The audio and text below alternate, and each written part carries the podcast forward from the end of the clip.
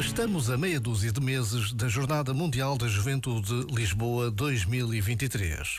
Sabemos que serão dias únicos de uma festa em tudo diferente daquilo que alguma vez vivemos em Portugal e, mais concretamente, na cidade de Lisboa.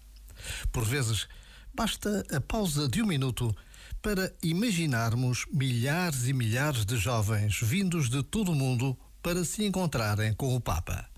O dom da fé não se compra não se vende, existe e testemunha-se. Já agora, vale a pena pensar nisto. Este momento está disponível em podcast no site e na app.